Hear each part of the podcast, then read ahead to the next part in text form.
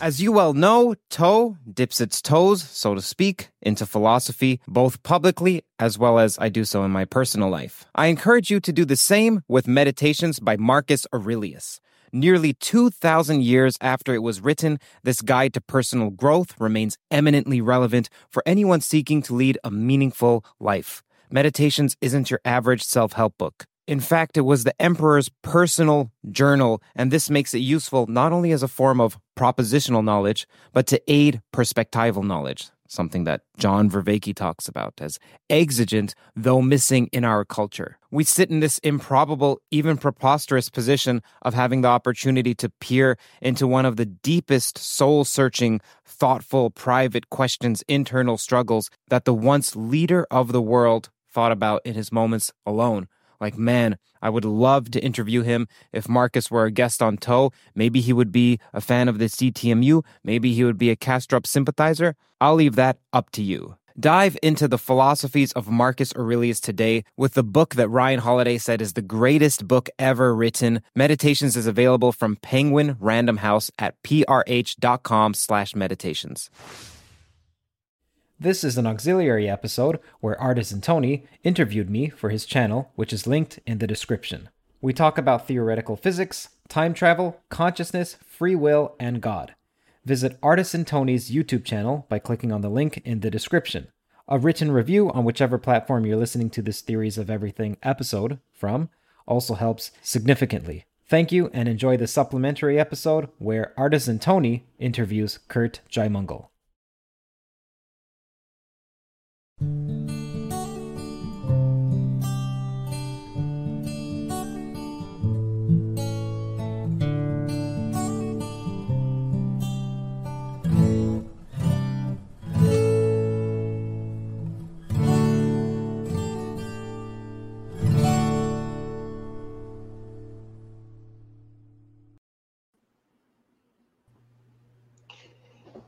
Hello, Curt. How, how are you? I'm great, man. It's good to be here. Thank you, Tony. I'm really excited. I am. Uh, tell me why I'm more excited about this interview than any of my other 57. This is this is Pi Phi number 57. well, 157 is one of, is my favorite number. So. Oh wow, that's that's spooky. no, it's it's interesting actually. Um, yeah, I've been doing a series for quite a while, and I just keep kind of adding to it and for some reason I was nervous and excited.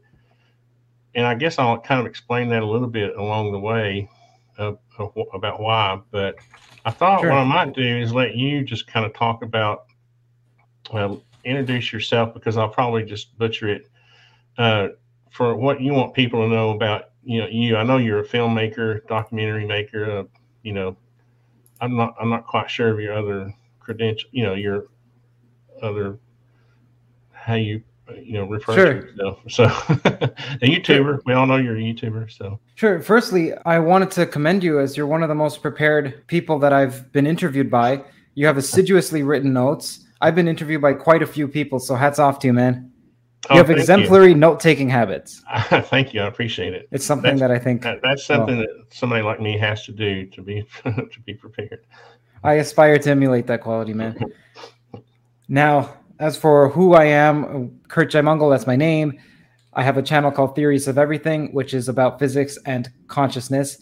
Theories of Everything is a physics term, which comes, well, which is about what are the ultimate laws of nature. Generally, it's how do you merge quantum mechanics or quantum field theory with general relativity. But then it's more broad and about metaphysics and philosophy, which is why the consciousness has come in.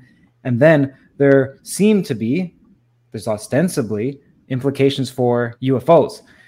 And that's one of the reasons why I started to tackle that subject and continue to do so. It's a motif rather than something that I that I look that than a theme. It's a motif rather than a theme.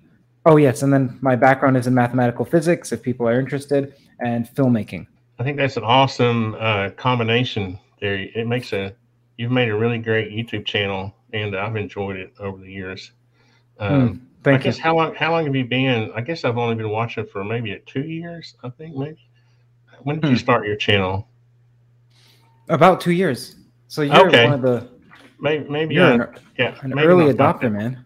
I, I, I usually you know my background, um, and this was kind of leading up to my first question, if you don't mind. Uh, my background, obviously, I'm a design build contractor, but I've always been fascinated by you know physics and science. And when I was a kid, my mother had had this. Um, I don't know. She she almost she had these you know this intuition. I guess I got it, but uh, she knew I, she knew I was wanting you know I wanted to be a builder, you know, so she bought me Legos and not Legos, Lincoln Logs and Tonka trucks, and and but I always kept saying, "Mom, I want to be a scientist," you know, and, and, it's kind of funny. By the time by the time high school rolled around, uh, you know, I entered into this uh, trade school. I went to high school half a day and this building trade school an, another half of the day, and and that's where I kind of I kind of came to a fork in the road at that point in my life, and I, I realized that I was more you know meant to. It felt like I was meant to do this instead of that. In other words, and I and I thought that that matched my intellectual abilities better you know and, and the reason i bring this up is because i've always been interested in human intelligence and how they how different humans compare to each other. And to me, it's almost like, and this is really, I'm sorry to taking so long getting around to the question. Take your time, man. It's, I'm a little nervous. I'm sorry. Oh, but I'm more nervous than you. So it's like the bear. No, that's what I'm scared of. I, I guess, I guess, uh, what amazes me is that I can't, on one hand, I understand evolution and I understand that some humans can you know, obviously their brains don't get wired the same through DNA and, you know, that whole evolutionary process. But on the other hand, I was giving you the example of my son before we came on the air of how he's gifted. He was, you know, in Mensa at four years old. And then you look at me, how did two different, how did, how does a family produce two people like that with such a, a vast intelligence levels you know, in the same gener, you know, just one generation apart. What do you think about? I guess what I'm leading up to is the question is, do you think that I, I would like to think that certain people are given traits, um, you know, I, I don't know. I'm a, I'm kind of a spiritual guy. You know, I believe that I was given uh, certain talents and gifts, and maybe they were for a, a, a reason, a purpose, and I practiced that purpose earlier in life. I don't want to tell you my whole life story. That would be boring for the audience. But I'm just trying to get to this point of what you think, what you think about that. Do you think simple evolution is the answer, or do you think that people have purpose? You know, that they were created for for certain purposes. Uh, I see what you're saying. I don't see it as being either or. I don't see why it can't be both. Yeah, and I I was curious about what you your early life, your you know, as a child did were you influenced by religion in any way, or did you develop any kind of source of spiritual spirituality along the way, or? Yeah, my parents were and still are Christian. However, that made me a rebel. It made me a rebel against Christianity. So I became an atheist when I was eight or or nine or ten or so. So I would say it influenced my insubordination, and I had these these fairly indolent attitudes of disliking the majority of what people are saying. I'd say that I'm a anti-conformist. Yeah, I was. Uh, my mother influenced me. Um, not not the opposite, but we, you know, we came out of East Tennessee, the woods of East Tennessee, right? So, but my mother was this jet-setting missionary. she would mm. go hmm. to, you know, Thailand, Korea, you know, uh, all, and she was exposed to you know, all of the different religions, and she would bring back, you know, uh, stories and talk about philosophy with me, and that that created a a little bit of a, um, you know, it was almost like she was. Uh, uh, she was trying to, to get me to think out of the box a little bit and not be so because you know coming up in the bible belt you're taught one mm. one way one way mm-hmm. or the highway and so that was a good experience. But what it did do was start making me think, uh, what is out there, you know? and then I had this little experience when I was 12 that I thought was a, um, you know, thought was a UFO. I'm today I don't really know. I'm I'm still very objective about it, but that experience brought me to this point where I really questioned everything, and ever since then, I've had this interest in this topic, and people like you, you know, who, who again, I don't mean people like you. I mean, I mean people. Um, it's almost like it's almost like humans. And I'm sorry, I'm talking too much here. I get nervous and I start talking. Oh, please, please do. But, it helps me with the context of the questions. Okay, good. Because um, it, it, you know, when you're when you're involved with spirituality like that for so long, you you can't help but think certain ways. So I was taught to think, you know, to believe that um, the earth was created by the creator and we were put here for a purpose. We have, you know, and and by extension, maybe this planet has a, a purpose, you know.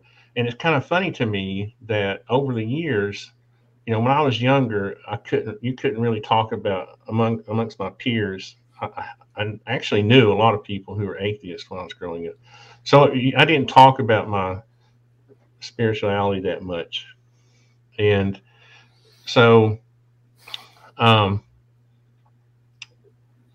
but it seems like lately there's a, a return to it, like it's almost like this new and I've been through these phases of where UAPs or UFOs, as we used to call them, were a thing, and then they would subside, and then the, you know I'll be 60 in October, so I've been through several of these phases, and people wonder why I'm not as excited about it. It's because, hmm. you know, uh, and so. Where am I going with this question?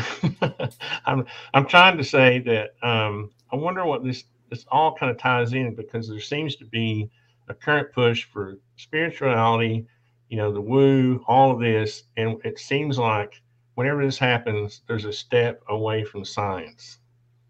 Maybe I'm finally getting to my question. Mm-hmm. Uh, it, it, seems like a lot of the people in the UAP community are, I think, um, their personal experience, uh, and they let that they're not objective enough to to not let that affect their thoughts on objectivity and and science. Do you see mm-hmm. that? Mm. No, but I haven't spoken to. No, I haven't. I don't see that. I understand what you're saying. Let me see if I understand what you're saying. So you're saying that there are some people who are in this UFO community, but that doesn't matter. There's some people who have some experience and now they want to believe. Now, you had an experience, quote unquote, an experience when you were younger. You can doubt that experience now because you have some distance and because you would like to see it objectively and you realize, well, that's just one data point and I was biased and I was a kid and I don't want to fall prey to me imposing an apologue on something where it just may be some rational or scientific explanation, like a cloud so there are other people who are quick to say what I saw was a UFO, or quick to say that there exist aliens or other beings. So is that what you're saying? Yeah, or if you ask questions about it, you're a instead of being an objective person, you're a debunker. It seems mm-hmm. like now objectivity has been pushed to the side, and you're either you're either a believer or a debunker. There's no middle ground. You know? mm-hmm. And I wish we could return to that middle ground where everyone just said, okay, I had an experience. It was my personal experience. It wasn't, it's not everyone's experience. Now let's see, what do we do to move forward? You know, it, it, it I guess it's the, the past in me coming out, wanting to be, you know, wanting to be a scientist mm-hmm. and, you know, wanting to be smarter, you know, um, and that kind of goes back to the it's frustrating for me because I always had a hard time with, you know, absorbing certain concepts. I, I absorb, design, build. You know, I've been doing that for 44 years now. I'm, you know, pretty good at it. But still have a hard time absorbing some of the you know quantum mechanics and and, and the math surrounding that. Everyone, everyone does. So, firstly, don't beat yourself up because you're in the same shoes as everyone. Secondly, just because someone knows equations, I don't know how to build. I'm in awe of what you do. I'm great with video games, so I have hand-eye coordination there, but I have no hand-eye coordination when it comes to sports or building. I'm not handy. I remember just a couple days ago or a few days ago, I was at a family event and I had to throw some, I don't recall what it was. It was a peanut. It was a peanut. I had to throw a peanut to a squirrel this way, right in front of me, and it went that way. And it reminded me of when I was eight years old. There was some experience I had like that where I was in gym class and I tried to kick the, someone was like, kick the ball to me, kick the ball straight to this person. It went to the left or to the right. Never played sports after that. I, I forgot my forgot my gym clothes, quote unquote, every single time I would come up with some excuse for why I couldn't go to gym. So I have no hand-eye coordination. I'm not skilled at all, and I, I barely know some math. So anyway, you're in common company. Well, I appreciate that, but I think I when it comes to you know saving the world, my money's on you.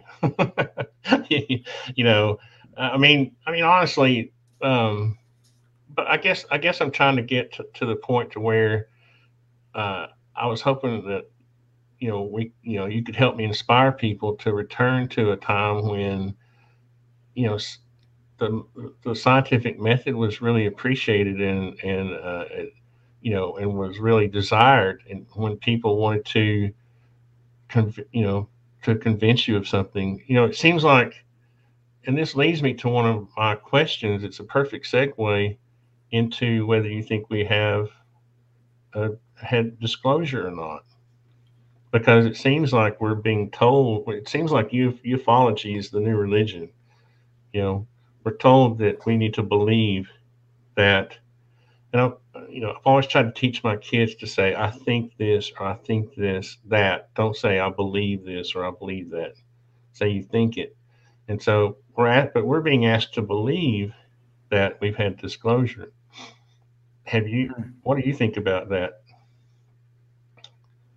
I mean, do you think we've had disclosure? Okay, so there are a couple elements here. So number one was about objectivity. Okay, so firstly, actually, it was about whether or not I see the same impetus to belief to believe from people who should have more quote unquote objectivity.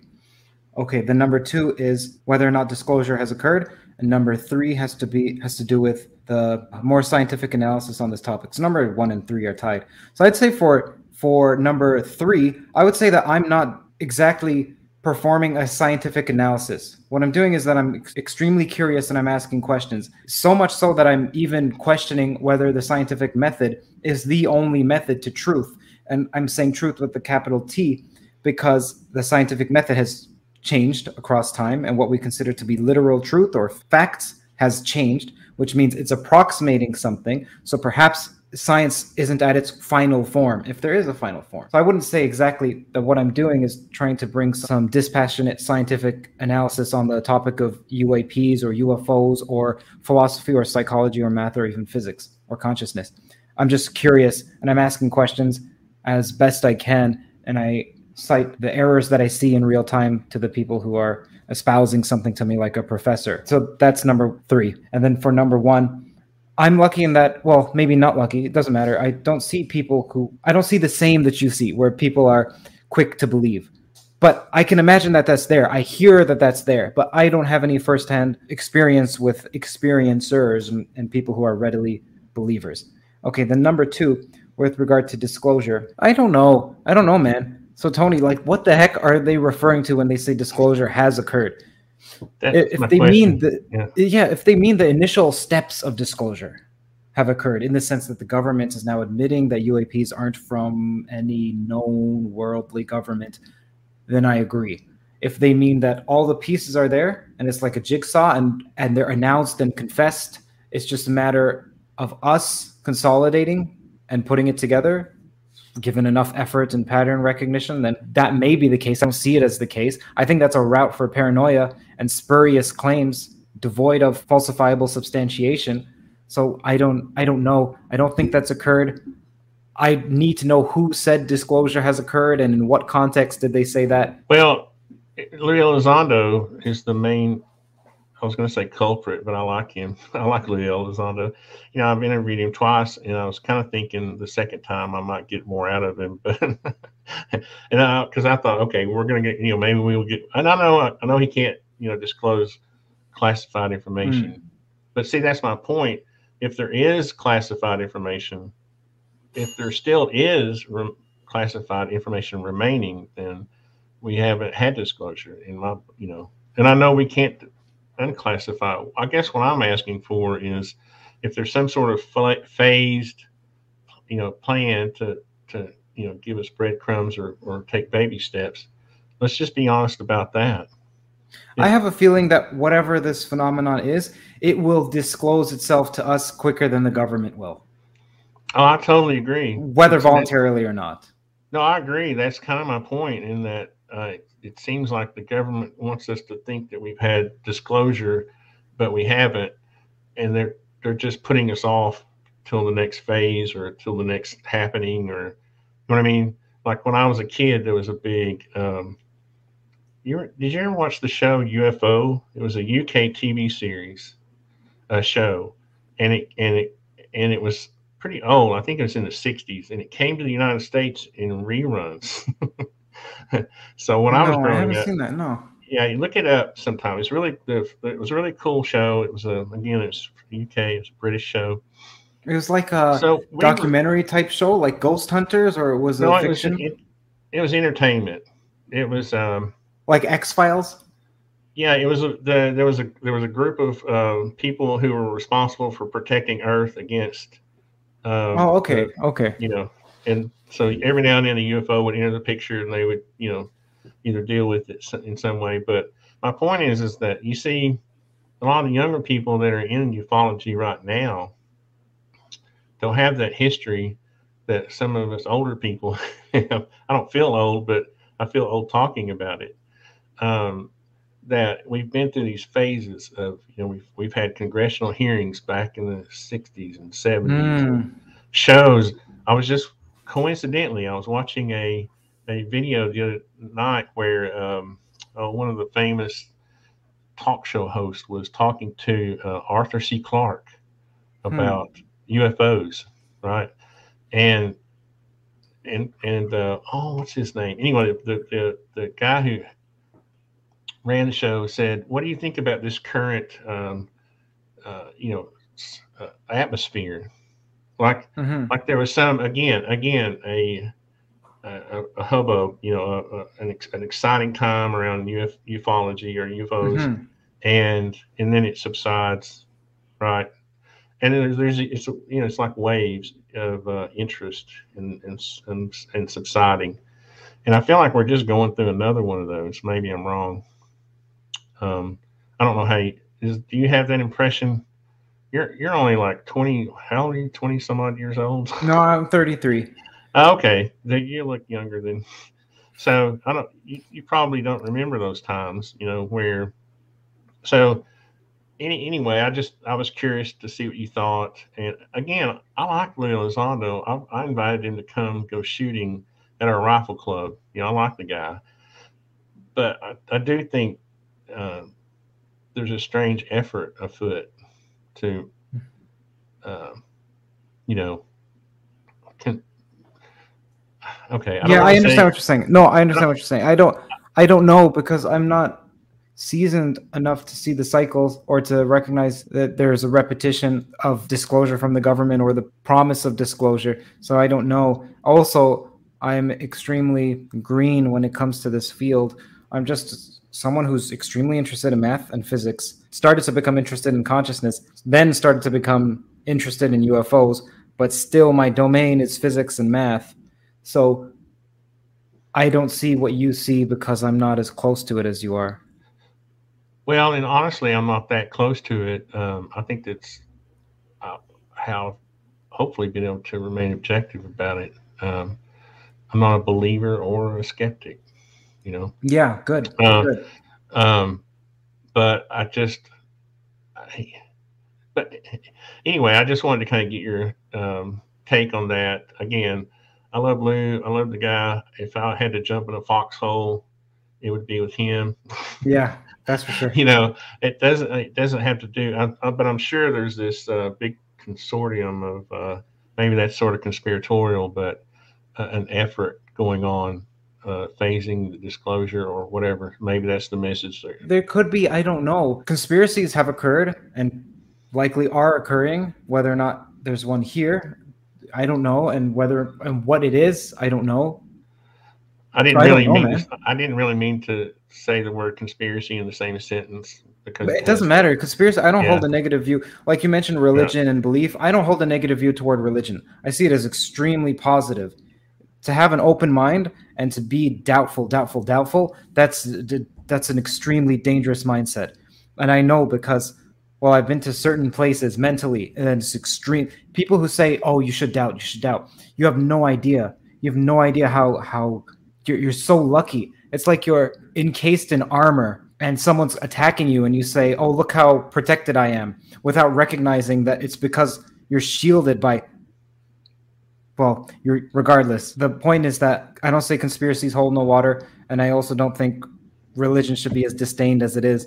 There's a huge, huge benefit to saying here's what is the case, and and I believe there's man, uh, man, I pray for belief. I think people who don't they haven't taken their own thoughts seriously. I think people who say, "Oh, the multiverse and simulation hypothesis and and whatever else they they're writing with their pens on paper, they're treating it so clinically and they don't believe it. They don't take their own ideas seriously. I think if they did, they would be horrified, horrified, horrified. Anyway, hmm. anyway, the point is that conspiracies occur. It's dangerous also to think that whatever is occurring is a conspiracy because that's hopefully that's self-evident. It also seems to be clear that conspiracies did occur and it would be unwise to think that they're not occurring. So I don't care if the word conspiracy is said. That's what I'm getting at. I know that you want to be a bit more careful with your words, but you're not saying that there is a conspiracy. You're conjecturing, and that's fine. Yeah. Yeah. Well, and, and leading up to the, my next question, um, and you kind of hit on it earlier about consciousness, and it was actually one of our viewer questions. And I know this, we could talk two hours on this, so I'm going to try to let you just speak on this. I, I might just say one thing about consciousness. It's always felt to me that consciousness was a combination of physical and I'm a very I'm a very physical person or mm. I don't I mean I believe, you know, that's why I, I love the, the field that you're in, physics, because mm. I believe I believe that you know that it, there's not a lot of woo here, and that and that this planet was created for us to be sort of like a sandbox, and that maybe consciousness is our only path to the Creator. You know, um, so I have this weird thing about consciousness, so I could talk about it all day, but uh, Elena Campbell had that was her question. It's basically just what do you what do you think it is? What what do you think about it? Hmm. So Elena, Elena, is that like an audience member, or is that your your wife, or? No, she was. Uh, she's sort of. Uh, she's on in the. Basically, I met her at the UAP Society Discord, mm-hmm. and then she was helping us with a little uh, think tank, a little project team uh, that I had going, and um, so I I know her as a as a result of the you know the phenomena really. Okay, so if Elena's question is what do I think of consciousness, Elena, I'm apologize. That's such a broad question. I don't know what to make of it. It's akin to what what do you make of religion or what do you make of movies? I don't, I don't know which movie and what part of it and what aspect. So I also don't think, Elena, that anyone knows the answer to that. There are different theories as to what consciousness is. So, on the physical side, there are neural correlates as to whether or not those are causal. That's another issue. So, that is, and then there are different, there's global neuronal workspace, there's integrated information theory, there's different computational approaches and whether or not it's a feedback process that's substrate independent and so on. But these are, this is just jargon for people who are unfamiliar. So, I don't know all I would say is that I'm studying it and I don't know. It's it's unclear. I mean, I think Michael Levin said that in university, one has consciousness studies. It's a growing field, it's burgeoning, but it's there. But it's not consciousness studies because true consciousness studies is a first person activity. It's not third. It may be like, if I can give an analogy, a physics analogy, there's a, imagine you have a globe. Turns out that you cannot map a globe with one chart. So that is, if you were to take a map of the globe, it's going to miss at least one point of the globe. It has to. So that's a that's a theorem in differential geometry. So it says that if you have a sphere, you cannot cover it with one chart. Well, anyway, that's why that's uh, why we get the skewed sizes, yes. content yes. sizes. Yeah, yeah, I know what you're saying. Yeah. So you need two charts. You need at least two charts. Okay, then those charts overlap. So there's compatibility on those. Then there's something called compatibility, a compatibility condition where those two charts overlap. So maybe that the physical and the mental world, if we can even split it into those domains, are akin to that. That they're mapping the real world, which is the sphere. One is the physical, and then the other is a mental. And the physical cannot fully encompass the mental, and vice versa, but there is a compatibility condition, which is why we can see these neural correlates, which is why there's almost certainly a relationship between the brain and consciousness, but yet we can't grasp it completely, nor can we from our own intuition derive all of the physical laws. Yeah, and that's and that's why this is why I'm careful to say whether I believe something or think something. I, I, because I, can believe in this. I believe that, um, basically what you just said, and that that that that is really the only that coupling is our only connection to the Creator. Mm-hmm. That makes sense. Everything else is a sand. You know, the Earth is a sandbox. You know, now, people will say, and this is where I differ with people who think it's a simulation, which I think is a silly thing, but I try to listen, you know, try to be uh, sympathetic or empathetic, mm-hmm. uh, empathetic. And it, this leads up to our next question um, about free will. And, you know, I, I've always thought that he, that we've had free will to, to roam, uh, roam in the sandbox. And people may, some people may think that's not a big enough mm. place to have free will. Like the our planet was created for us. We, you know, we were created by the Creator and and given free will, right? and some people would just look back at that and say, "Oh, the Earth is a simulation."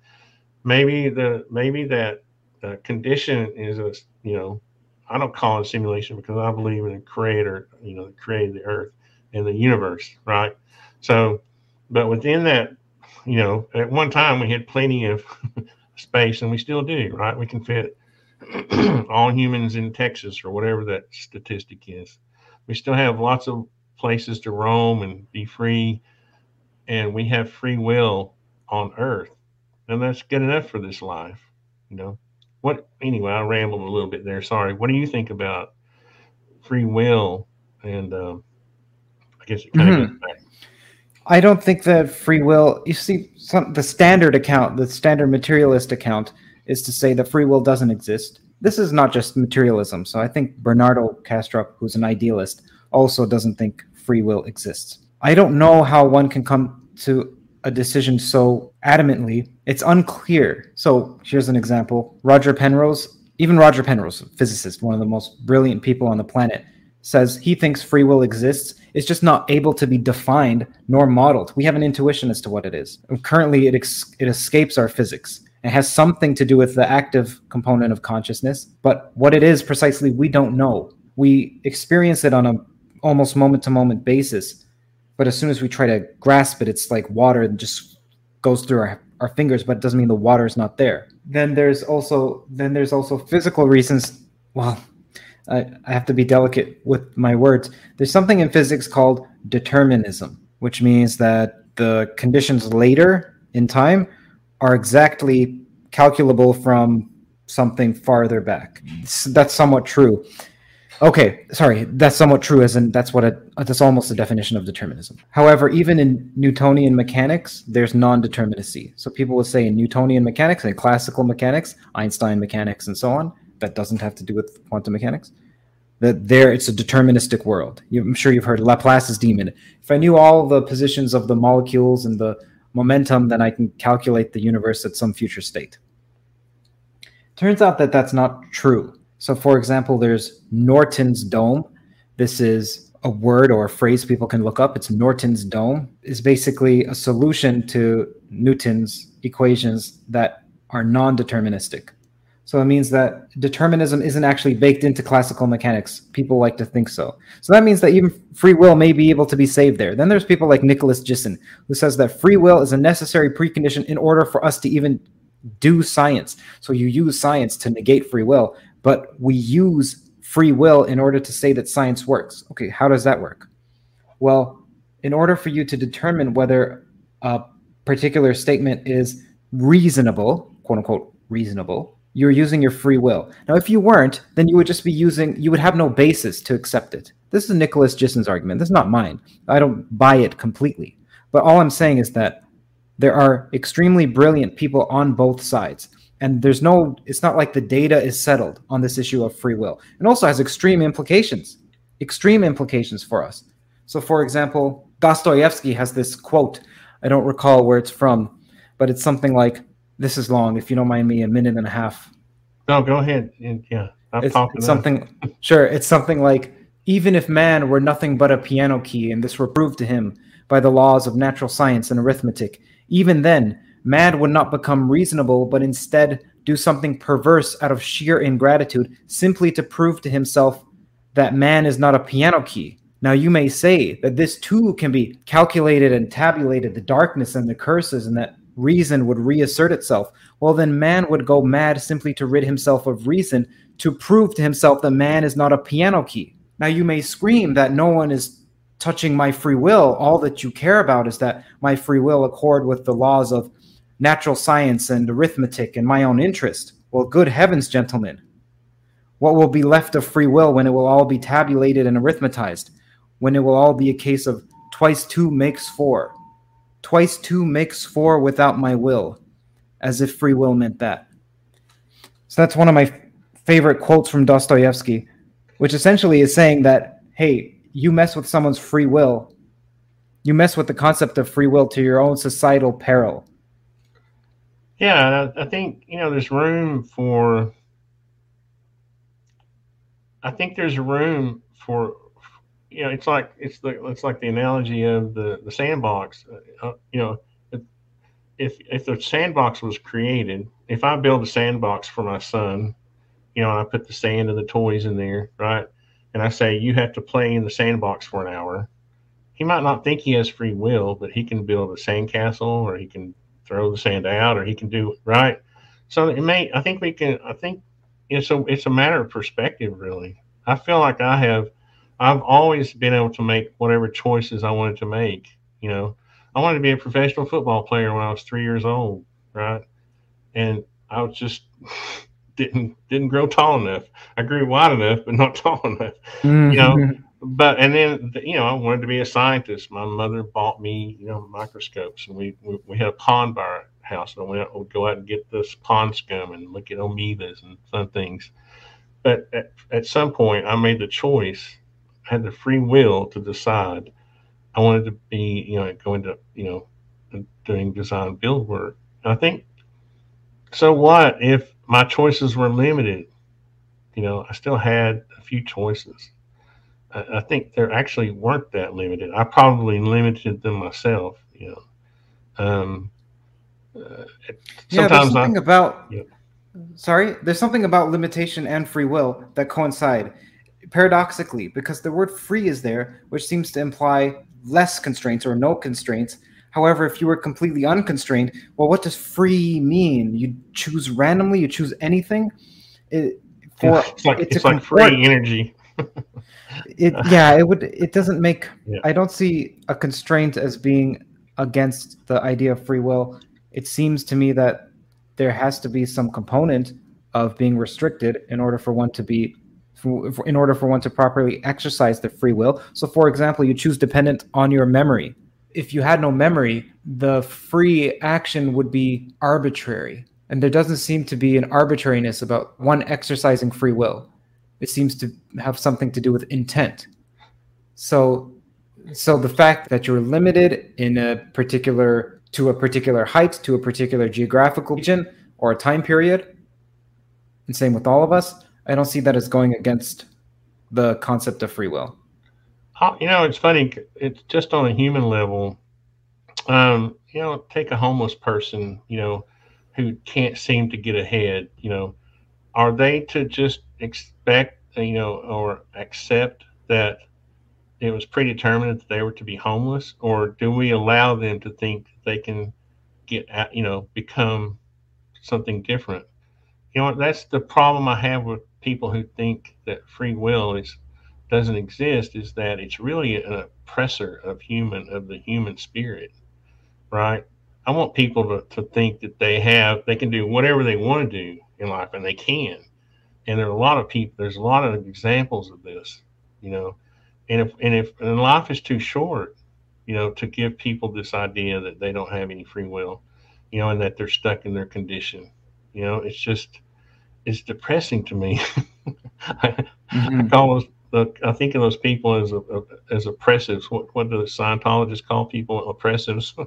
mm. I think I think you know suppressives, whatever their term. I always think I always thought that was a funny term, but I, I want I want people to have hope and know that they can. I was, you know, I was a poor. We were brought up poor. I was born in the Appalachians. You know, that's some of the poorest areas in the country, right? Dirt farmers, you know, and I didn't grow up thinking I was poor. I, I grew up thinking, how can I, imp- you know, how can I improve myself? How can I do better? And I just, you know, you got to go do it, you know. And so, I don't know how people justify when when there's so many examples of that, how they justify. Hear that sound?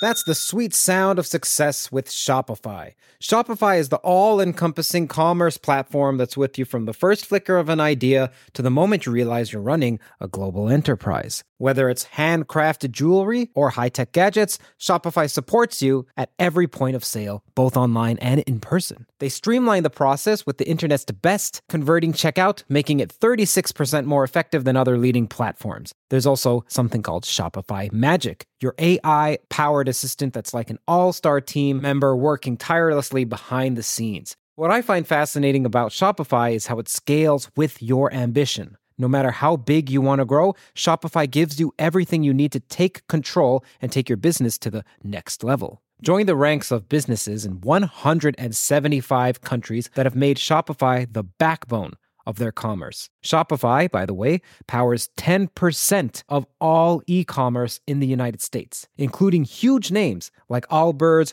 Rothy's, and Brooklinen. If you ever need help, their award winning support is like having a mentor that's just a click away. Now, are you ready to start your own success story? Sign up for a $1 per month trial period at shopify.com slash theories, all lowercase. Go to shopify.com slash theories now to grow your business no matter what stage you're in. Shopify.com slash theories.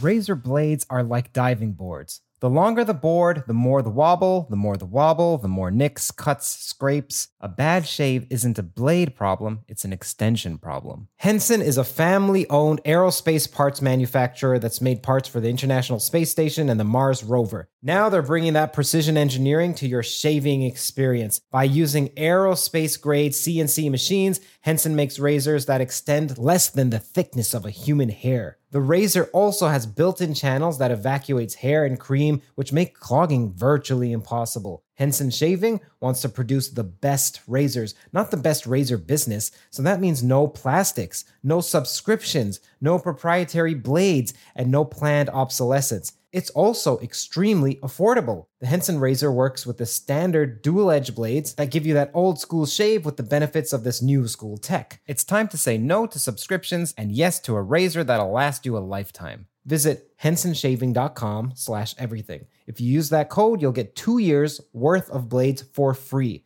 Just make sure to add them to the cart. Plus 100 free blades when you head to H E N S O N S H A V I N G dot com slash everything and use the code everything. Trying to, you know, put that on people that they have no free will. But I, have always thought I got to be careful because that that question right there alone is what worth a couple hours, isn't it? Um, mm-hmm. But let's see. Let me look here and see. I got these two monitors and one's getting in front of the other. I was trying to figure out what what good segues are. Um, By the way, I also don't I don't think that having free will goes against the idea that one can be unduly and negatively restrained by their environment.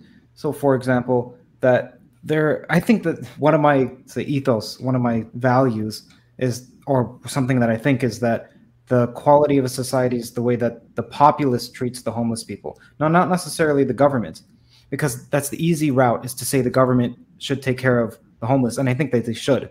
But that doesn't mean that you shouldn't show compassion. And I think that there's a great line in the Bible like, "Woe to the person who has something to give and doesn't." I think that we should not look down at homeless people, and we should be generous and kind and bestowing and helpful and loving and warm and merciful and if and and to see how the heck you could be in that situation. Like easily so so lucky that you're not or they're so unlucky. They're similar framing. So i think that people who haven't had an addiction or people who don't have friends they have no clue what it's like to have an addiction or concomitantly have no friends. There's this study with rats where if you give rats cocaine then they continually do so, even neglecting food, and they'll do so until they die.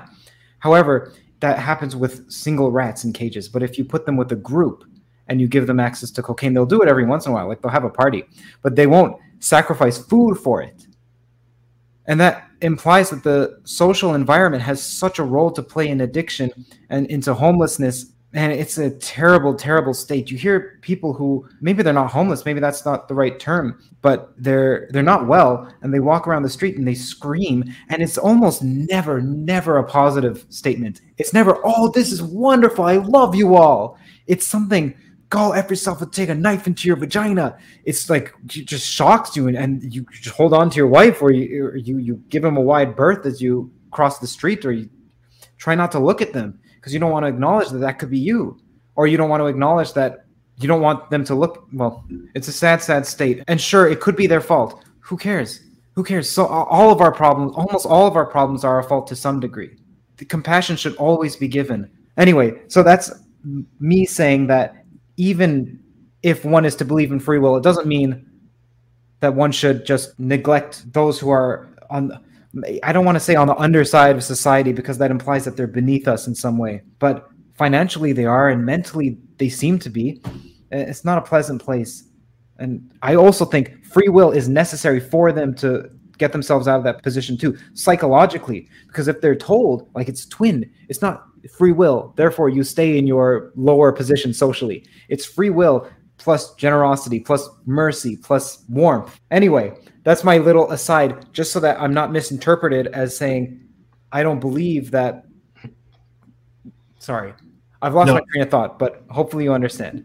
No, I do, and I appreciate that because it, uh, you know, we we can have our philosophy and our, you know what I mean. We can have we can have these conversations, but when it comes down to it, we really should treat other people the way we want to be treated.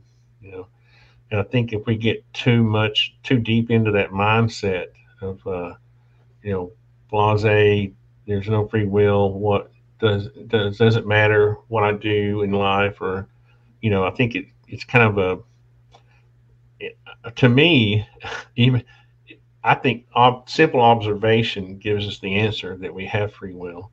And but some people would say you're just zooming in too close to a certain condition and you you've made these choices, but in the end, it, you'll have the same result. And which well, is the, um, the easiest way to dispel the materialist account of lack of free will is to get them to point out where the distinguishing where you and the world is distinguished. So what's distinct between you and the world? It's not clear because your electrons overlap with the electrons in the sun.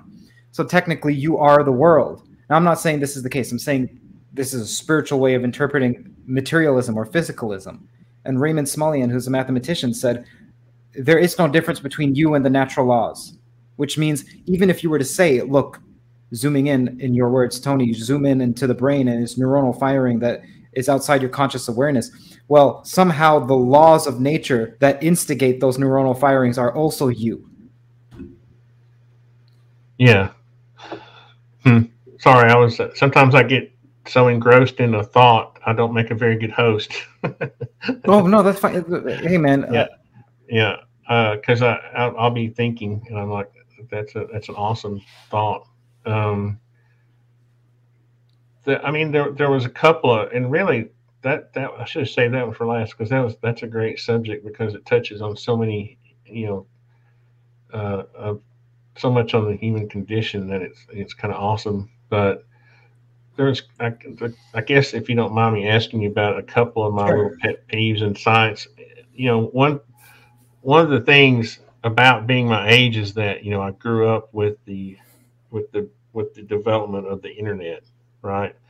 And so for what 40 40 something years, I you know I've uh, been influenced by knowledge that comes out of this this machine at me and so some of the things that annoy me and maybe they maybe they just um or i want to i don't i hate to use you to confirm anything that i, I think but i am i do respect your uh, knowledge. And so i wanted to take just a minute to talk about one of the what i consider myths is time travel. And hmm.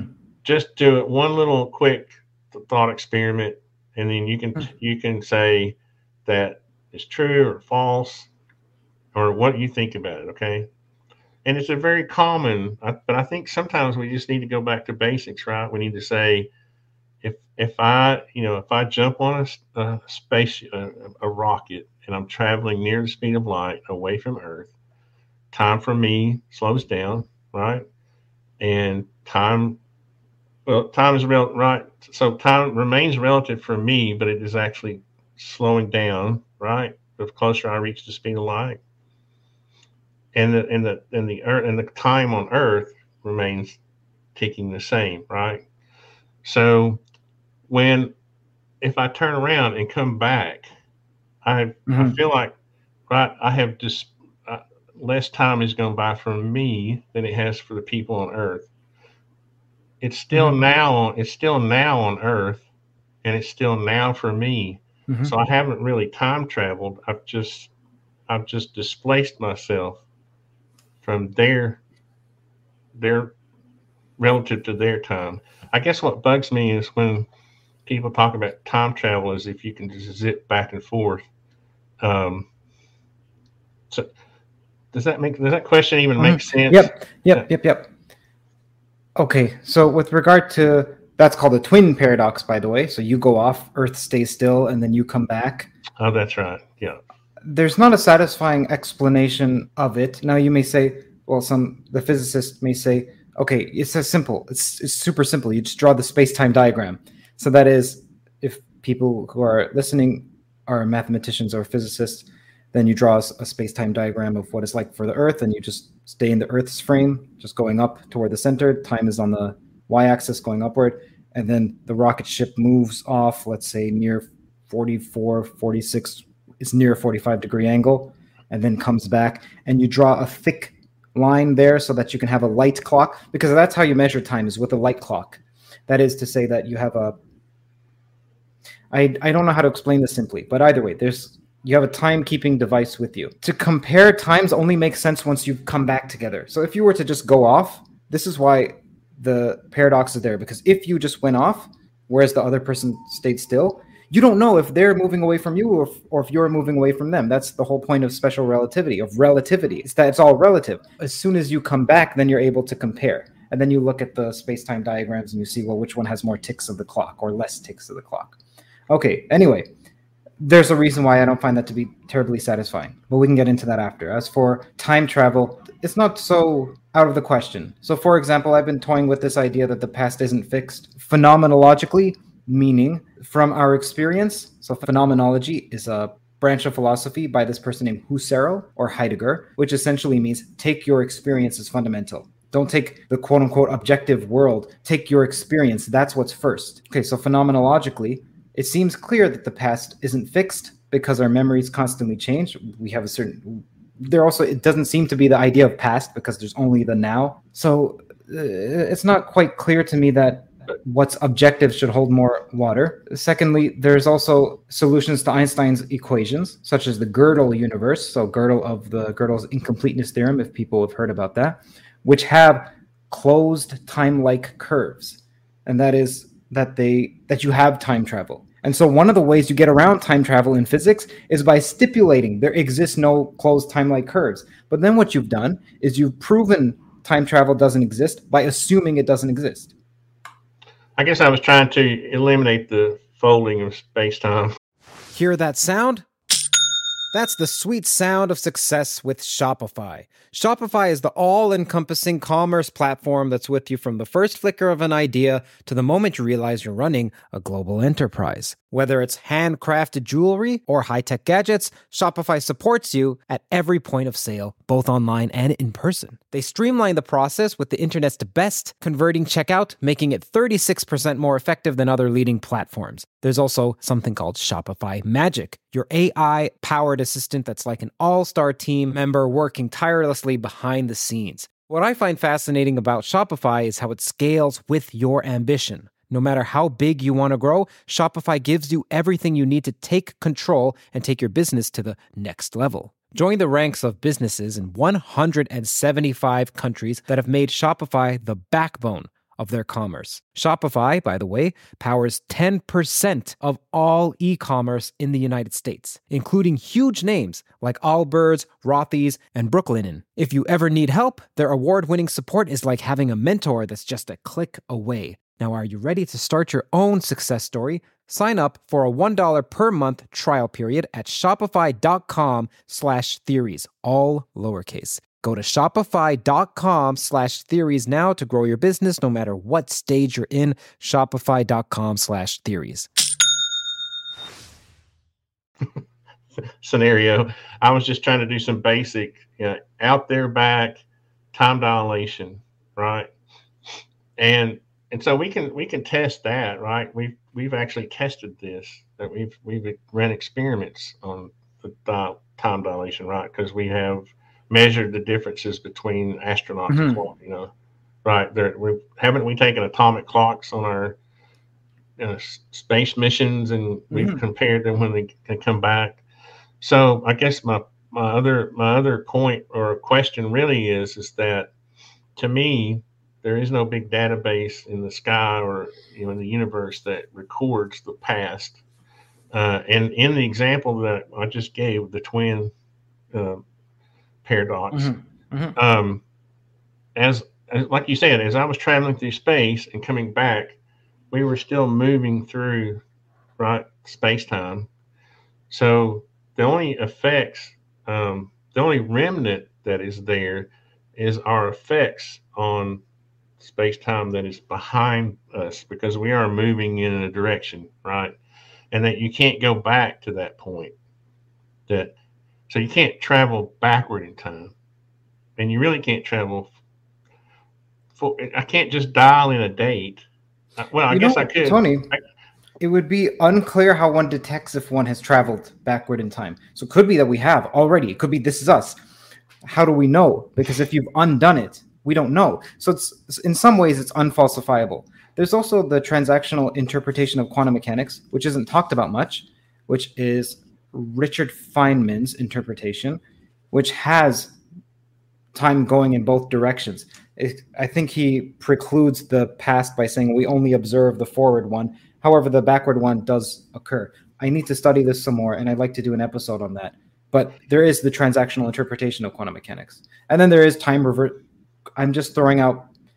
It sounds like balderdash to people who, but I'll throw out words because some people who watch are extremely yeah, interested. Fine. They can at least search it yeah. up. So time reversal symmetry. There's something called CPT symmetry.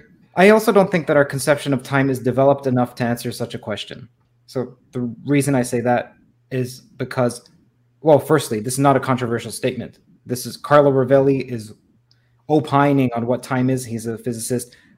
Lee Smolin is still undecided. Like this is not. It sounds like a woo statement, but it's it's not.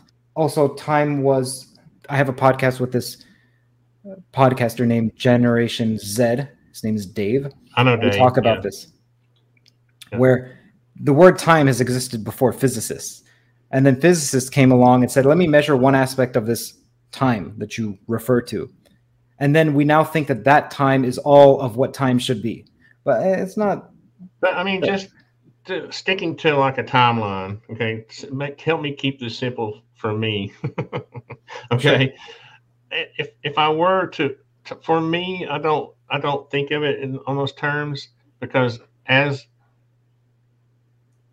the now is the now is traveling through space time. So the, I'm not back at that point anymore. I'm I'm at a different point.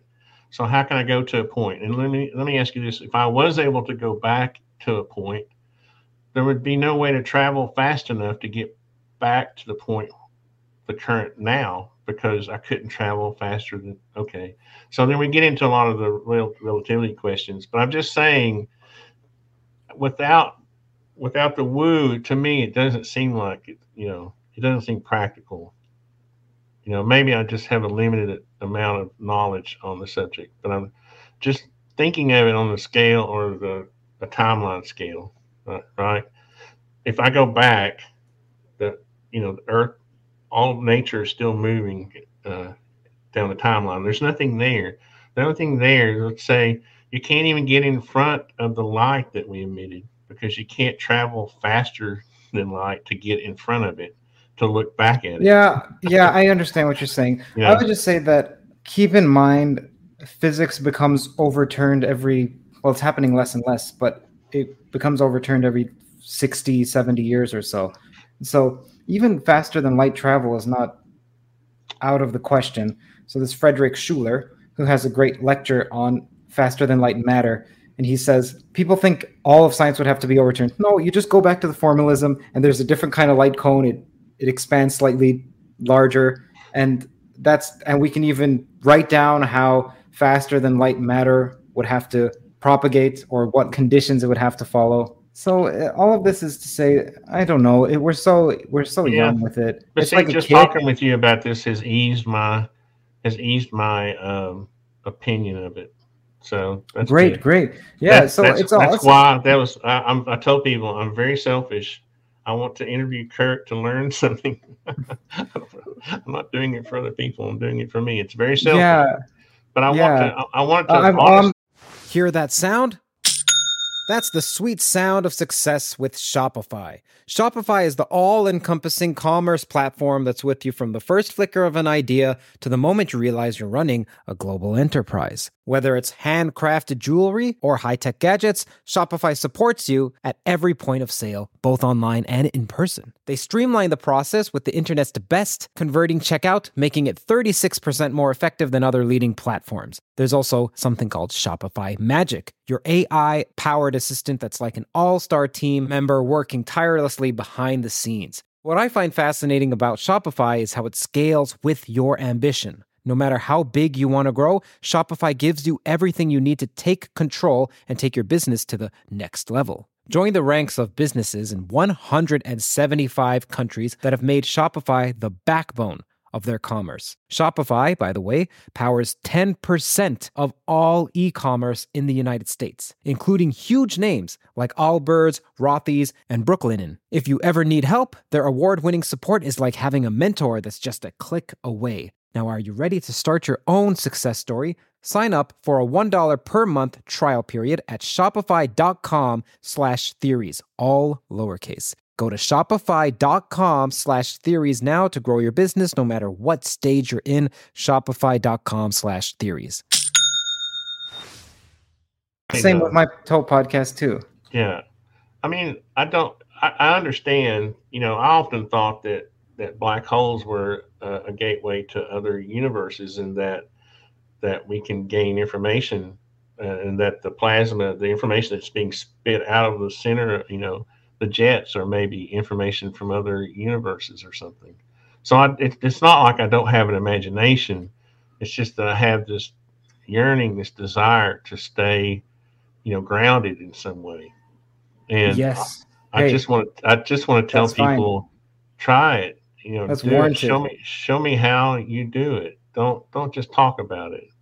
And most people honestly don't have the ability, and I understand that I don't have the ability to to all I can do is think of it on a sketch, you know, on a on a, a linear basis. I know that's very elementary, and um, but I I like to think that you know entropy is a thing, and that the the me that is now is not is obviously breaking down over time, and so I don't know how you I don't know how you can justify the the entropy with with traveling to the past, you know.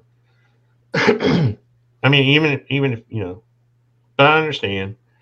I, but so I, you've eased uh, you've eased my thinking a bit. All I'm saying is that our understanding of not only physics but the universe, ourselves, and so on, is extremely I could say rudimentary, but then also you could say there's the opposite view of the more eastern end, which is that you have arrived already. You know everything. Stop it. This is more nonsense being generated by one of my favorite quotes is is by T.S. Eliot, which says, "And at the end of all our exploring will be to arrive where we started and know the place for the first time." I think that's one of the ways that one can recover a sense of realness. By the way, because as you know, we have this sense of this is solid, but then you look with a microscope and then you see well the atoms are spaced so far apart. It's an illusion. The ego is an illusion etc etc this world is an illusion. I think that it goes through a phase. I think that if one is still trapped in that illusory phase one hasn't progressed. So there's the real phase where you just take everything for granted you're a child and then you go through a horrible debilitating phase. But then i think that the stories, and Diana Pasulka seemed to allude to this, or actually directly reference it, that the story of ancient people is to go through Plato's cave, to exit it, say, oh my gosh, those were just shadows on the wall. I thought they were real. But then to come back and realize the reality of it, that there's actually something real about it. And all this talk about illusory free will and illusory ego and illusory world, I think that's just step two. I think step three is to come back and to say, actually, no, there is solidity here. So, for example, Bernardo Kastrup would say, mm, it's not idealism that says all of this is in your head. That's materialism. Materialism is the one that says you're projecting all of this. Idealism, at least his version of idealism, says that you're a mind inhabiting this world. Your folk sensations, your ordinary sensations of solidity is real. You then go through this scientific process of undoing it but actually what's most real is your experience of it. And and there's some more subtleties to it. But anyway i think that to me demonstrates that other that progression. You grow up feeling this rock is solid then you go and it's undermined by science and physicalism. And if you take it seriously well you're gonna good luck to you if you take it seriously. Like anyway then you eventually if you're lucky, you can come back to a place where you say, you know what, this is real. I have free will, or at least I have something akin to free will. There is an ego, there is solidity here. It may not be the initial conception, but there's something there, and maybe more real than than the original realness. You may come back and feel like, oh my gosh, man, I had such a loose grip on reality for a while, but now I'm starting to feel like I'm in a better place. This is more real. This is more real than when I was a child and this is more loving than when I was a child. I have a feeling love has something to do with it. I have a feeling that what's real is loving. Now, that's absolutely strange for someone who studies math and physics to say, but uh, I can speak. Well, I mean, nebulously for a while. Yeah, no, that's great. I mean, the thing is, we're it's like I said, you know, we're kind of this is we're kind of stuck in this this big sandbox, and we can we can we can think of you know you know, if a big boulder falls on my head, I can say, you know, wow, that's that that boulder has you know atoms that are so far apart that I could just, well, I can't, you know, I'm going to get squished. Mm-hmm. and then maybe in my next life, I'll be able to brag about, you know, think think on terms of you know on those terms. But in this life, I I yes, yeah, I know, think that that's a, a dangerous part of our society is to venerate the objective to such a degree that we neglect the utility of what we're doing. So it's rare that a scientist, let's say a, a programmer at Google, will think, well, what the heck am I creating? Let me step back. Let me resign, firstly, or secondly. It's rare that that happens. We think in terms of interest and objectivity, and we have this assumption, or at least we tell ourselves, well, whatever we're studying objectively will eventually provide flourishment That's not clear. In fact, it seems clear that that's not the case with the invention of atomic bombs and potentially illnesses that can wipe out our entire civilization. And I'm no economist, but I don't think there's an economist who would say that our financial system doesn't have its perils and that it's dubious and that it can go it can be extremely deleterious for a large portion of the audience sorry a large well a large portion of the audience sure and a large portion of the population so it's not clear to me that let's just study whatever it is objectively and remove ourselves let's be dispassionate about it it's not clear to me that that's good i don't think that scientists would say that it's good i think that they act sometimes irresponsibly by not stepping back and saying, well, is what I'm doing producing a positive effect or not? Hmm. These are these are hard uh, discussions to have in an hour and a half, aren't they? I, was, I was looking at the questions from the from the uh, you know those who submitted them. I think I think we could go through them uh, quickly. Uh, we answered we well we didn't answer it. We talked about Elena's question about consciousness. And Jess, uh, some of these are just yes or no questions. Um, if you had to go back, this was Jess. He submitted through the, the think tank website. Um, so he's eligible for a prize at the end. If you had to go back when you were a teenager, 15, he puts, and had to tell yourself one thing, what would you say?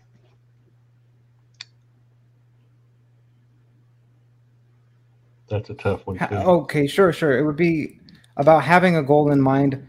So, for example, when studying, don't just study, don't just try to memorize, let's say, some theorem, Barrett's reconstruction theorem, if you're trying to understand SO10. So that's these are physics terms. Learn what you have to learn as steps to some goal. Don't just go and learn because you're told you should know so and so. So that's one. Another one would be to well, it's difficult because it's easy for me to say that marriage is extremely sacred and there's something wonderful about it and that sex isn't trivial and that me breaking women's hearts because I had mine so damaged and I was so I was so hurt that it's it's no way to live and you'll cut off so many parts of your life because of that and you just don't fall prey to that. Meet odium with love. Settle down perhaps even. Though you don't have to settle down just meet that rancor with something positive. Uh, but it's easy for me to say because I have some perspective. It's not as well, none of us are, but I have perspective. It's unclear to me if one has to live through a path in order to see that the lesson. Sometimes it's unclear to me that one can suggest a lesson to someone who hasn't gone through a path already. Yeah, one of the one of my funny little beliefs is that um, that we when we were created, there was this DNA blocker that our our teenage our our children have that don't doesn't allow them to learn from their parents. you know, like I can't you can't pass down like they mm-hmm. have to mm-hmm. they have to obtain their own knowledge, mm-hmm. right? Because it seems like we would have evolved so much quicker if if uh, if our children had had uh, of course I guess that goes the opposite way too. Maybe it's a protection mechanism against mm-hmm. ignorance. I don't know. But uh, Alexei, and, I, am not being fair to Alexei because he had several questions, and I just picked one at random. Um, and, and, I think we may have answered. You may have talked about this already. Do you think UAPs are extra extraterrestrials or from secret projects? His his other question was a lot more I have to give him credit. Complicated. I don't know. I don't know. I'm undecided on that. Okay. Yeah, I'm sorry. Like I say, we kind of talked about that er- earlier. Uh, Walker, um, during the introduction of an interview with Lou, I'm sorry, that was his name was Walker. I'm sorry. During the introduction of an of an interview with Lou, Curt says, read between the lines on what Lou says what Kurt now he has time to process it, discern from Lou's comments and breadcrumbs on the UAP phenomenon and our origins and evolution. That's a tough question to even read. I don't know how you're going to answer it. Do you remember that um, interview? Yeah. Yeah, I'm not bright enough or informed enough to read between the lines. The lines. Oh, that's not a Freudian slip. so I don't know. Yeah, I think I think there's a quality to that because I I I tend to like to study people, and sometimes I think that what I'm learning, what I'm reading between the lines, is in you know incorrect, uh, and so it's probably you know you think it might be a good trait, but it's probably I like the uh, I like the objectivity behind like you know not necessarily making the assumptions right it's akin to reading poetry in a sense. Hopefully, it's more concrete than that. But there are wrong ways to read poetry. And the reason you know this is that we don't all get A's when we submit our poetry essays in school. There seems to be something that distinguishes high quality analysis and low quality analysis. And same in universities, otherwise, they wouldn't give out grades at all. So there seems to be better, maybe not wrong, but better or less better or more suited or less suited ways of interpret ways of interpreting. It's not a an easy task. What we have are these intimations and we have nubilist data, bleary conjectures, and they contradict with one another.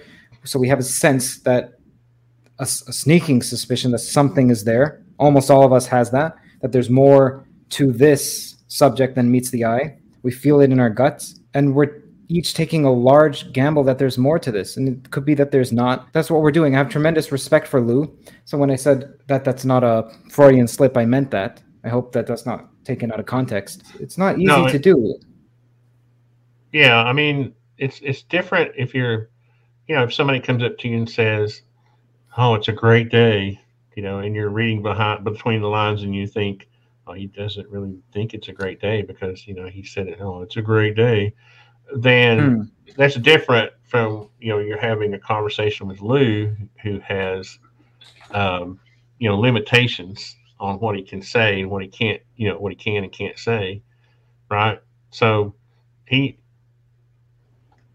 he, he's automatically at a disadvantage. He can't say probably everything he wants to say. So Lou's in such a terrible position, yeah. a position yeah. that I don't envy, because I believe he has knowledge that he can't come out and talk about, whether or not that's been given to him as false information, whether or not it's, well, whatever. He has some knowledge that he can't speak about. And we assume that it's knowledge about UFOs and that it's about, we have assumptions about what that knowledge could be. And we desperately want him to, to reveal it. And so we look and we know this person knows more about this subject, but he can't say it. So maybe he's leaking information in subtle ways to escape the legalities. He could be. It's tricky. We don't know. He may be. We don't know. And I'm, like I mentioned, I'm not astute enough. I'm not knowledgeable enough to to perform an interpretation. I allow, or I allow, or the community decocts for their own, and then I get to take a look and I formulate some of my own ideas. But but it changes. There's all, and this is kind of a minor point, and I'm not speaking of Lou. I'm also, I'm just saying people who have worked in the intelligence agencies also. Again, this is not Lou. Don't everybody jump on me. I love Lou. Okay, I love the guy, but people like him have certain jobs of creating certain. That is their job to create the breadcrumbs and to uh, Uh, get you to try to read between the lines, and they're trying to influence what you're trying to read between the lines. Right? That's what intel. That's what counterintelligence is. I'm not saying Lou's practicing. Yeah, no, I understand what you're saying. I understand. I'm saying if that's why you can't. That's why you you know you would have to be a 3D chess expert to even start to go there. So it's probably best that we don't make those assumptions. I'm just thinking out loud. Yeah, no, I agree. I agree in that yeah. if sorry, let me be clear about what I'm agreeing to. I agree that one can drive themselves mad, actually mad, putting up newspaper clippings on the wall, putting pins in them, and drawing red pointers between them, like the detective trying to find patterns that will allow them to catch a serial killer when the data is so scant. And this is simple. This is from statistics. It's everyone everyone knows this. If you have just a few data points, you can't draw a line. You don't even know if it's a line that you're supposed to draw. Is it a curve? What kind of curve? It's called curve fitting, which are what you don't want to do. Yeah. And uh, sorry, I was actually get, just giving Alexei's actual question that I screwed up. And uh, uh, I may have subconsciously avoided it because I don't understand it. Uh, do you think we orbit the center of all time and that humans, uh, the human experience is limited by the factor of the speed of light? Uh, I don't understand the question either, Tony. So we're we're both in the same place. I was, and I wasn't trying to be negative. It doesn't mean it's a foolish question. I'm just not. Yeah, I don't. I don't either. I just. I'm. You know, I'm a design build contractor, so some of these things, and I've spent a lot of time with Alexei, and I, I think I've gathered some of his concepts. But honestly, I would have to, you know, I have to do much more study, spend many more times, uh, many more hangouts with Alexei on that one. Um, then let's see. The last user presented question is Could you make a podcast explaining Maxwell's Heaviside equations? Oh, he snuck in two questions. Did did Lou Elizondo have anything to do with setting up that interview with Sal Pais? I'm sorry. Okay, okay, I'll answer them in order. Number one, there are plenty of explanations out, out there already on the Heaviside equations. And as for, and so I can't do, oh, hey, this is a great time. I can announce this. So I just announced this on Chris Lehto's show, which will come out Friday. But anyway, there's this YouTuber called Three Blue One Brown. By the way, Tony, when does this come out? This is live, but then are you taking it down and then editing? I can if you want me to. No, no, it's fine. So you'll just leave this up. I generally do. Yeah. That's fine. Okay, so yeah. then this can be announced. There's a YouTuber called Three Blue One Brown, who's a YouTuber that gives math explainers. Beautifully done well they make you weep looking at them because they're so they take a extremely overwrought subject that's not explained well and then explains them such that you can understand them five years before you're supposed to so let's say a, a fourth year undergrad concept when you're in first year or, or high schooler he did a contest last year and he said you know it would be great if there was more math explainer videos animated perhaps maybe it's a lecture maybe it's uh, of some sort of documentary whatever math explainer videos on YouTube. And to facilitate this or to encourage it, I'm going to make a contest. This is Grant Sanderson of Three Blue, One Brown saying this. So why don't you all submit to me your some idea for a mathematics video and I'll feature them. I'll even give a prize to the top five, like a thousand dollars each, so five thousand in total. And he had a thousand submissions, and they were it was wonderful. The point is not to win. The point is simply to push more content of mathematical explanations out there. And I thought, you know, that'd be great to do for physics and consciousness. So I emailed him and I said, would that be all right if I do? Because I don't want you to feel as if what I'm doing is treading too closely to your ground. And he said, just go for it. So in about one week or so, I'm going to announce officially, though here you, this counts, I'm going to announce on the Toe channel that there will be a physics and consciousness contest for people to explain, take some advanced concept in physics. Now, the Maxwell Heaviside equations aren't terribly advanced. You learn that as a second year student, perhaps, but some advanced physics concept and then explain it simply via animations, via a blackboard, via, I have some notes here which I can get to, or consciousness. I wanted to keep the rigor though. So perhaps it's a theory of everything that someone has. They can explain it in five minutes, 20 minutes, beautifully done with proper audio and, and video and submit it, or it can be an ingredient to a toe. So, for example, Wolfram's theory or loop quantum gravity. What are Ashtekar variables? That's the that's a lecture two in quantum in loop quantum gravity. You can explain ingredients to a toe or a toe, or consciousness or a side of consciousness, like what's Bernardo's analytic idealism. Explain that in five to ten minutes, such that it's engaging, such that it has the rigor, and such that it's there's some other condition. It's essentially the copycat version of Three Blue, One Browns mathematics contest, but for physics slash consciousness. You can choose physics or consciousness or some combination like Penrose does. Anyway, when this person said, Can I make a podcast explaining Maxwell's Heaviside equations? Well, firstly, that exists. And then secondly, if someone wants, they can create it. Maybe they can go through Salvatore Pais's interview and put some animations to it and explain what the heck he's talking about. Ah, right, that's it. No, that's awesome. You know, and I would add, and of course, I, I couldn't do any of that, but I would add that when people do that, try to be original.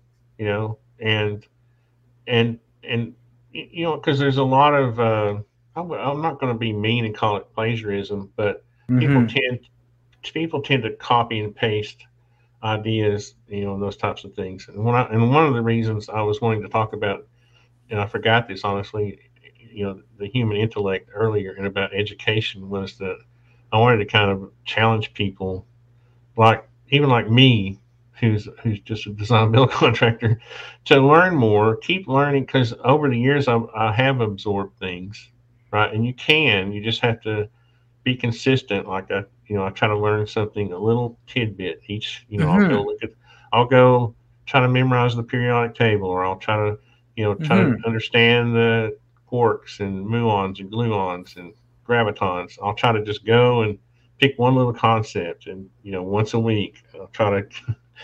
But I, but that's kind of where I was going with the objectivity you know, comments. Ah, uh-huh. okay. And trying to get people just inspire them to do that, even though they think they may not, uh, you know, have the capability. You do to, to, to grasp basic physics, right? So there's this great quote from Wheeler that I frequently I use as a refrain. Wheeler said, "The point of math or physics is not to drink from the fire hose, but instead to get wet." One of the ways you can interpret that is, okay, you can watch a lecture, and don't be upset that you didn't absorb almost all of it. You're in the environment. By osmosis, it will occur. If you've ever played No Man's Sky, which is a video game, you learn words for a particular language. So you go to a planet and then you find some edifice or some rock formation and it teaches you a word. And so then you go and you speak to an alien and most of the words are gibberish and then you got one word. You have no idea what the sentence is. It says gibberish, gibberish, gibberish, parrot, gibberish, gibberish, gibberish. are they going to eat the parrot? Are you a parrot? Do, are they saying you're parroting someone? You have no clue. Later on, you get another word, and slowly, and all what happens is generally is there will come a point where so much more makes sense. It may take one year, where little's making sense, little, little more, a little more, and then it accelerates, and then you have another plateau, and then it accelerates so just keep pushing through. Just get wet. I want to make a Toad t-shirt. Just get wet. I also want to make a toe t-shirt that says "Don't thrust" or "Stop thrusting," about how people thrust their toes, much like I'm sure occurs in your comment section or in the live chat, where people have this point of view and they try to impose it upon others from their theory of everything. Don't thrust. Trust your toe. If you truly had a toe, you would be so much more calm about it. I was talking to someone, some spiritual guru, about this topic, and he said, Curt, if you were to ask the Dalai Lama about some grand metaphysical question, he would almost certainly say, I don't know. And he would just be calm about it. And he would just smile at you. He wouldn't be typing in all caps in the comment section. He wouldn't be saying authoritative statements. So you can take that as a sign that likely the person who's thrusting doesn't either trust their own toe or doesn't have a, a toe with humility. I, I, like that. So one of the community guidelines for theories of everything, the channel for commenting is don't thrust. Don't thrust your toe. That's that's interesting. One of the one of the people I was following for a little while was Sadhguru when I was studying uh, Jainism, and you know, and um, I found the you know the philosophy very interesting, and it it, it reminded me of your you know quote from the Dalai Lama. It's, it's awesome. I guess mm-hmm. how do you so I guess you, you balance that with it's not that you're not thirsting for knowledge or that you're making an effort to learn. It's that when you encounter people, how do you treat them with that knowledge, right? There was a question that I didn't answer, which was part two of I don't recall the person's name who asked about Sal and Lou Elizondo. That was Pat. Uh, so I can answer that directly. Lou had nothing to do with it. Sal reached out to me via email out of the blue and said that he liked the Theories of Everything podcast. He likes that it's fairly technical when it comes to physics, and he wanted to explain his side. I would like to do a part two with Sal. It just depends on him. We're both too busy right now.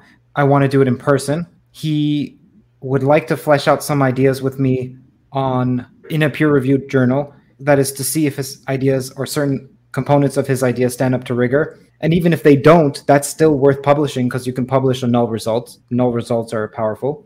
No go theorems, by the way, are some of the most powerful. So Weinberg and Witten have a famous no go theorem about gravitons, and maybe that would occur, but we'll see. I wish Lou had helped with that. I don't think Lou's helped with anything other than coming onto the program, but that's plenty, man. Lou, I'm so grateful for because I know that he gets criticized, and every time he comes on, it, the praise doesn't matter. You probably you know this just as much as myself and just as much as Lou. Well, probably nowhere near as much as Lou, though. For me, for sure, that it doesn't matter how much people praise you. The criticism sticks. Perhaps the criticism hurts more because there's praise like a rose with thorns hurts more than simply a thorny bush because you prize the rose and so you see the value that's encompassed by it and then you see the hmm, yeah the praise for the, the praise for me is almost embarrassing or or um, it's it's I would in some ways you know i don't like the criticism but i I, am more you know I expect it more than praise. So when I if I get praise, it's it's like please you know thank you, but I, I, don't deserve you know I don't deserve the praise, and and I and I do that um, because I you know all I'm always aware that you know I need to learn learn more, you know, and so that's why I'm trying to develop these little personal standards, and I thought that's why I was bouncing questions off of you about objectivity and, and the scientific method and so on because I wanted to kind of be balanced as I go along. And it's like you help me with concepts, you know, on the time travel and not to be so opinionated about it. It's also we don't know what time is, and I know that sounds strange yeah. for someone who studies physics, but it's not. Carlo Rovelli, Lee Smolin, like I mentioned, are constantly arguing about time. Julian Barbour, same. Is the Janus point theory. Yeah. I got to get going, Tony. Okay. Well, thank you, Curt. I appreciate the time you gave me today. It was it was awesome, and um, maybe in the future, not too soon, you could come back and we could do a roundtable with some people if it's not too. Like I mentioned, I aspire to emulate your note-taking habits, man. So thank you for well for showing me some of them. Do you have any last the quick questions before I have maybe two more minutes? No, we um let me. I was going to ask. I was going to ask you to pick a, a, number so that I could. Uh, so I've got one, two, three, four, five. If you would just pick a number between one and five, that's going to be our winner on the people who's who uh, entered questions. I have okay. So one, two, three, or four, or five. Correct. Yeah. Yeah. Okay. Can you tell me what number you think I have? Uh, four. Ah, okay. I have two. I have two. I was oh. gonna be flipped oh, out well. if you got it. Times no, I, I haven't done very well in the remote viewing experiments. I got I'm too much of a of a I guess I am a little skeptical so, but I haven't done very well in the experiments that we've put. Is it all right if I? So I'm gonna check some of the comments before I go. Is that all right? The oh yeah, yeah, chat. yeah. No, go ahead, please. I, I didn't want to. I didn't want to run you off. I thought you were out of time. Oh yeah, I do have to get going soon.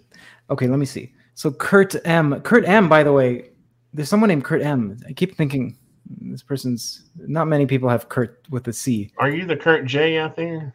Yeah, yeah. Okay. okay. Someone said, "Is Sal really that nice?" Sal is inspiring. How nice he is, at least to me. Sal, Sal reminds me of a, a guy I grew up with who had Asperger's and you, oh. I'm not I'm not saying he has Asperger's. Yeah, I'm sorry. He doesn't. He, he just reminds me of a guy. You could ask him the depth of the Atlantic Ocean at a given coordinate, and he could tell you.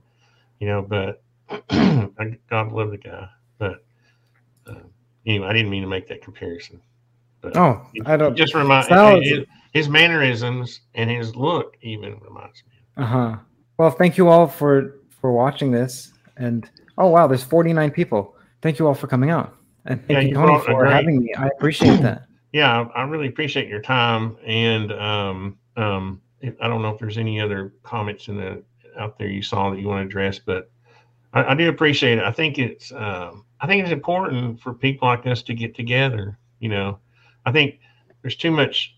There's almost like this division of the classes. You know, and especially on the internet, there's the, the scientists and the the workers and the you know and this and that i like it I like well, that you accepted this invitation and you came to speak to me accepted this invitation and you came to speak to me you in a, in a you way that you are did. much more of a scientist than than myself in the sense that you actually produce something whereas i'm just a symbol pusher and, and barely one at that. So someone like brian keating is a actual scientist because he makes or at least interprets results and produces.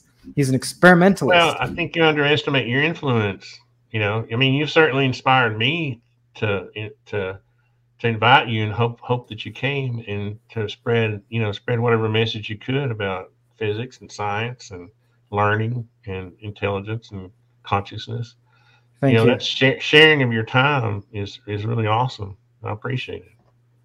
And about this division of the of the classes on YouTube, I don't know if I would put it as such, but I do see something where so this is a, a, pre-announcement i do see where people who are higher up than you in whatever it may be views subscriber count twitter followers that they tend to not even acknowledge you and partly that's because for me i'm emulous so i'm desirous i want to i'm a competitive person and i see that in others and i know that i because I, I see that in myself i know that i wish someone when i was struggling super struggling with YouTube, still am to some degree, but when I like let's say a year ago or two years ago, that someone would just acknowledge me. Someone would say, "Hey, you should check out Curt from Toe from Theories of Everything. It's a it's a pretty good channel, even though it's in my space and I feel like it's a competitor of mine.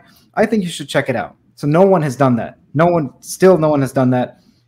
I've emailed several people who are higher up than me, and and they don't seem to want to meet Anyway, I thought, you know what? Why don't I catalog my favorite channels that are 15,000 subscribers to zero? So, like maybe just up and coming creators in the same space as myself. So, math, physics, consciousness, even UFOs.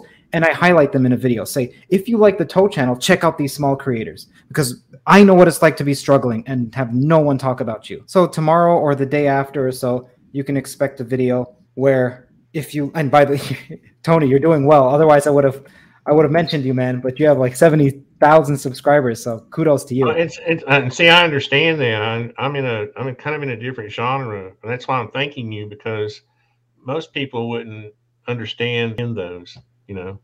All right, man. And, well, I and, and, and, honestly, my channel is not as big as it appeared. I had some success early on with 3D printing, and I had some viral you see, it's not really. That's why numbers really don't mean much. On uh huh. And and you're, I mean, you're doing. I think a lot of people look at your channel and think you're doing great, and like may, maybe they maybe it's like you don't they don't think you need the help. You know, uh, maybe that's what it is. I don't know. But yeah, in any in any event, I appreciate it. And again, I wish more people. Um, I wish we could do more of this blending, and I, I really appreciate it. That's why I have a different perspective of Lou because he, he obviously didn't have to say yes to come let me talk with him twice, you know. And uh, so I, you know, that gave me the courage to just reach out to you and other people, you know. So I think it's awesome. Thank you. And if I just have one more, well, this is something similar to promote, which is what we talked about before that contest. I'm not sure what I'm calling it, physics and consciousness contest. I'll come up with the name in a couple days. If you want to learn some subject, like I mentioned, Ashtekar variables. You're probably like, what the heck is that? Or loop quantum gravity. Well, the Ashtekar variables you should know for loop quantum gravity. Or you want to learn loop quantum cosmology or Joscha Bach's idea of computation and consciousness or what Noam Chomsky has to say about meaning. Let's if you want to learn something, you can also create a video on that subject. Creating and teaching something to others is one of the easiest, quickest, and most efficient ways of learning a concept as well as you don't need to be the expert. So there are two classes of videos. One where you know far more and then you're just distilling it down, but another where you know almost nothing and you're going through the process and you're saying, "Well, here is what I I've learned this, but I'm still unsure about so and so. Here are the open questions I have. This is as far as I know. This is what I thought, but then I read this and so on." So you take people through the learning process. That's another type of video that's extremely it's endearing, it's relatable and so if you have some idea for something physics related or consciousness related, then feel free. Go ahead and make a video and submit to this contest. The, the only request I have is that sometime if you could do a video for people like me who are wanting to learn more, it would be like a basic and it would be based on that level of you know intelligence. uh, basic reading list or any kind of resources that would be for people who are working in industry or, or any other field like I am, but who want to learn more, where can they start? You know, or what or what can they study? Like, you know, I'll go watch. I guess you've seen MIT's Open Courseware. I go there. That's a resource, just a simple free lectures from MIT. It's very interesting. But I think it would be cool to have something from you as like a like an outline of you know yeah for, for yeah. people who aren't who for people who don't have physics degrees and you know yeah so i do have a the video that i spent the most on on the theories of everything channel is called the crash course on theoretical physics it's aimed at a first year level so I saw that, but that's that's still above the level I'm talking about. yeah it, it does well But it, I, yeah, maybe you know maybe it's not practical, you know. yeah But Also, I would say, Tony, you you know far more than perhaps than you give yourself credit for. You know about time dilation. You know about that it's related to going toward the speed of light. You know that there seems to be an inconsistency here. You know that well, if I was to travel back in time, the Earth has moved. So how am I traveling? You have you have quite a wealth of knowledge already, and you you're not formally trained in math or physics. So don't underestimate your own intelligence, man. I know, but I'm you know I've been interested in this stuff my whole life, and I've only acquired a certain amount of it. And so what I'm trying to get other people to do, even from this one experience, is say, look, you can learn. You know, you can learn. You can just make an effort. You can grasp those little concepts as you go along. It's like you were saying earlier, it builds. It builds on. You know, you know. Eventually, you'll learn the periodic table if you just keep at it. You know, I was inspired by my son. He learned the periodic table when he was like five years old. You know, for a for a class in elementary school, that was awesome. He inspired me, a five year old.